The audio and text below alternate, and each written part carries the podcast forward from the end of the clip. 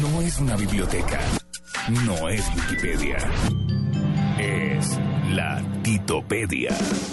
En Blue Jeans, la Titopedia.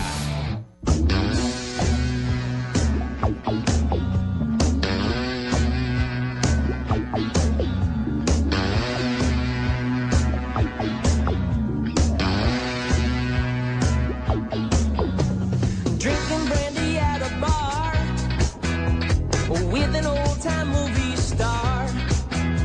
Her makeup is faded and her fame is dated. She says her place ain't very far. Bueno, ¿esto qué? Hoy 9 de qué la mañana, 9 minutos. Eh, es. ¿Cuál es la historia de hoy, Tito? María Clara, esta voz estoy seguro que no la va a reconocer. No, es que no la he reconocido. Un famosísimo actor tenía 23 años cuando la grabó, ¿Hace cuánto? en el 77. No. No es. John Travolta. John Ah. Uy, Travolta. no. John Travolta. Para 1977, John Travolta tenía 23 años. Ya había grabado unos discos como este Razzamatats, se llama. Mediano éxito, ya se le conocía en el medio artístico porque había protagonizado la serie de televisión Welcome Back. Uno de sus éxitos musicales fue este que estamos oyendo. Sí. Ese mismo año, allá en 1977, Travolta apareció en una película Ah, Saturday Pues que Night mostraba a Fever. un joven inmaduro que pasaba sus fines de semana visitando una discoteca de Brooklyn. Mm. Mientras estaba en la discoteca, Tony Manero, que era su Tony, personaje, se sí. sentía el rey del mundo. Su vida despreocupada, su forma de bailar, lo hacían olvidar los Como problemas caminaba, de la vida. Tito. Era- Sí. ¿No? You can see by the Sobrado. way I- la- a- a Sí. eso dice la letra de la canción. sí. ¿cierto? Eh, su vida despreocupada, su forma de bailar lo hacían olvidar los problemas de la vida, evadir la realidad que consistía en un trabajo aburrido, unos papás que no lo apoyaban en nada, tensiones raciales, ¿cierto? Porque él era eh, Tony Manero de ascendencia Sí, italiana, italiana. supuestamente, Claro. y su asociación con una barra de amigos que se las daban de machos. ¿Cierto? Entonces, estamos hablando pues de Fiebre de Sábado en la Noche, una película que lanzó a John Travolta al estrellato internacional y consolidó su carrera como artista. Además, ayudó a popularizar esa música que tanto le gusta a usted, María Clara. Mm. La música disco. Uy.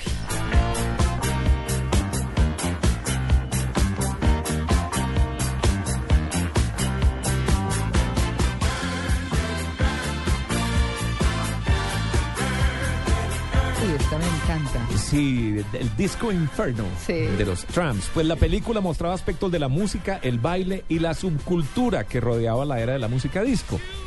Desde canciones con arreglos orquestales, acuérdense los violines que Todo. se pusieron de moda en esa época, Ah, es que esa música era mucha. estilos de ropa de alta costura, Sí. ¿cierto? Porque todas las, todo- todas las canciones hablaban de, de Fiorucci, hablaban de, de- de todas estas marcas de moda que saltaron En eh, la a la época. fama en esa época. Ajá. La promiscuidad, eh, promiscuidad sexual, Sí, recordemos total. que no había llegado el SIDA, No. a la gente no le daba miedo la promiscuidad. Y esas coreografías en los bailes, no sé si se acuerdan las pistas de baile, la Los gente salía grupales. haciendo- Sí, grupales, Claro. exactamente. Todo eso era la música disco. La historia de Saturday Night Fever, que obviamente es de lo que estamos hablando, estuvo basada en un artículo aparecido en la revista New York en 1976, escrito por el británico Nick Cohn y llamado Ritos Tribales y la Nueva Noche del Sábado. Mm. Ese fue el libro y de ahí salió esta película.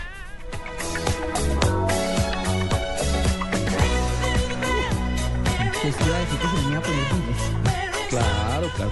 No, porque estamos hablando de fiebre sábado en la noche. No, Robert total. Stigwood, que era el manager de los Bee Gees, se encontraba produciendo además la banda sonora de la película Fiebre de sábado en la noche. Él Ah. todavía no había pensado en los Bee Gees.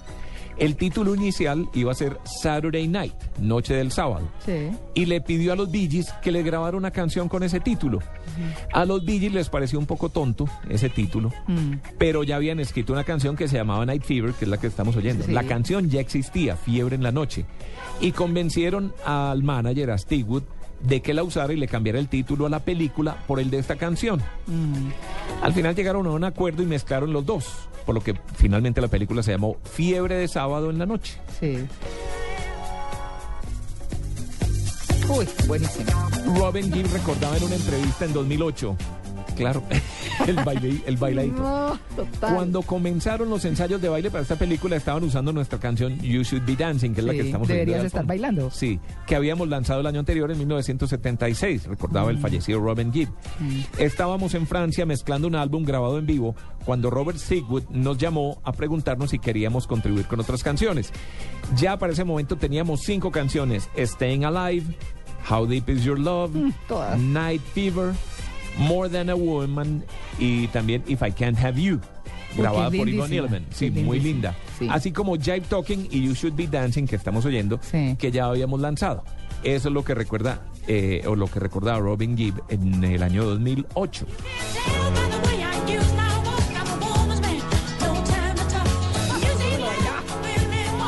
De ahí vino pues el famoso Staying Alive para grabar este Staying Alive, que yo creo que es la canción más reconocida de la banda Total. sonora, aunque todas son muy buenas. Claro. Habían llamado, oiga esta historia, habían llamado a un baterista llamado Dennis Byron, pero la mamá se murió. Así que empezaron a buscar un nuevo baterista. Por estar grabando en un estudio en la campiña francesa, no encontraron un baterista bueno, era muy difícil. Entonces se pusieron a escuchar la batería que acompañaba la canción Night Fever, que ya estaba grabada anteriormente. Sacaron un pedacito de la grabación de la batería, hicieron lo que se conoce como un loop, es decir, arrancaba y se repetía, se repetía, se repetía a lo largo de la canción, una repetición sin fin, y con esa grabación reemplazaron al baterista. Es decir, en esta canción no Sí. hay un baterista de verdad, Sino el loop que usted el dice. loop Ya. y lo usaron como fondo para Staying Alive. Por eso es que el ritmo de la canción es el mismo toda la canción, no para, no tiene quiebre, nada. Claro. Como una broma, el grupo le dio créditos a un baterista ficticio llamado Bernard Loop, Claro, le puso nombre al, al Ah, haciendo efecto. referencia al Loop. Claro. El señor Loop se convirtió en uno de los bateristas más buscados por todos los productores. No, Claro, porque era perfecto, el ritmo Claro. era perfecto, no se equivocaba, claro, era una grabación. sí. hasta que se dieron cuenta de que no existía. Después, después de eso, la controversia, después de Staying Alive, vino con esta canción, préstele atención.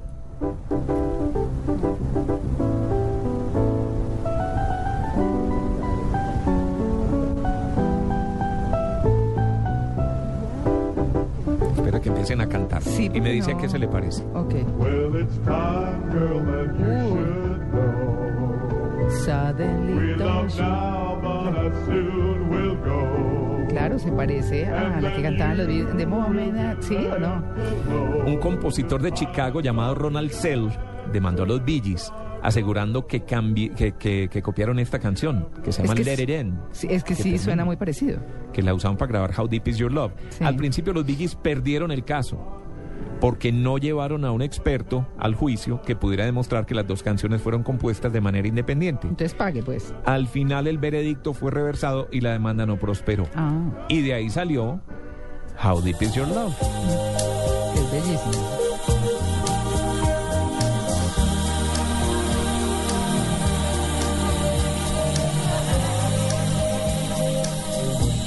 Your eyes in the morning sun Sí, Es parecida, ¿no? you touch me Claro, es que es muy parecida.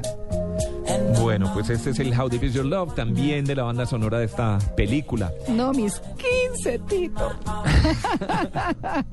Todo eso. todo- No, buenísimo.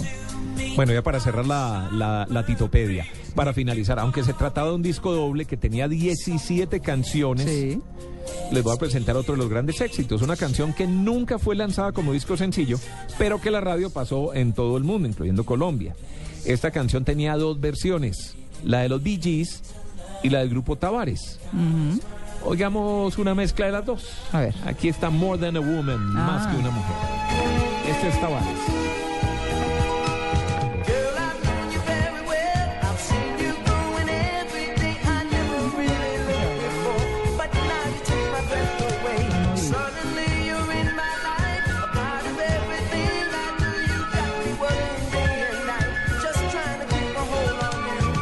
Here in your arms, I find my paradise, my only chance for happiness. And if I lose you.